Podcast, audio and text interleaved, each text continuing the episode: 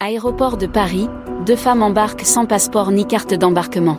Le 5 novembre 2022, une femme de nationalité russe a été repérée en cabine affaires du vol AF 1180 à destination de Londres, alors qu'elle ne figurait pas sur la liste des passagers et ne disposait d'aucun document de voyage.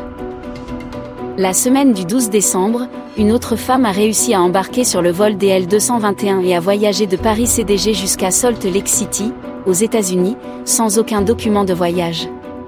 C'est seulement à son arrivée que les autorités américaines se sont aperçues qu'elle n'avait aucun papier. Delta Airlines a indiqué qu'une enquête est en cours en collaboration avec les autorités françaises et américaines et a souligné que rien n'est plus important que la sûreté et la sécurité de ses employés et de ses clients. Aéroport de Paris a porté plainte pour les deux incidents et a affirmé que les deux passagères clandestines ont été contrôlées au poste d'inspection filtrage, ce qui permet de garantir la sûreté de tous les passagers.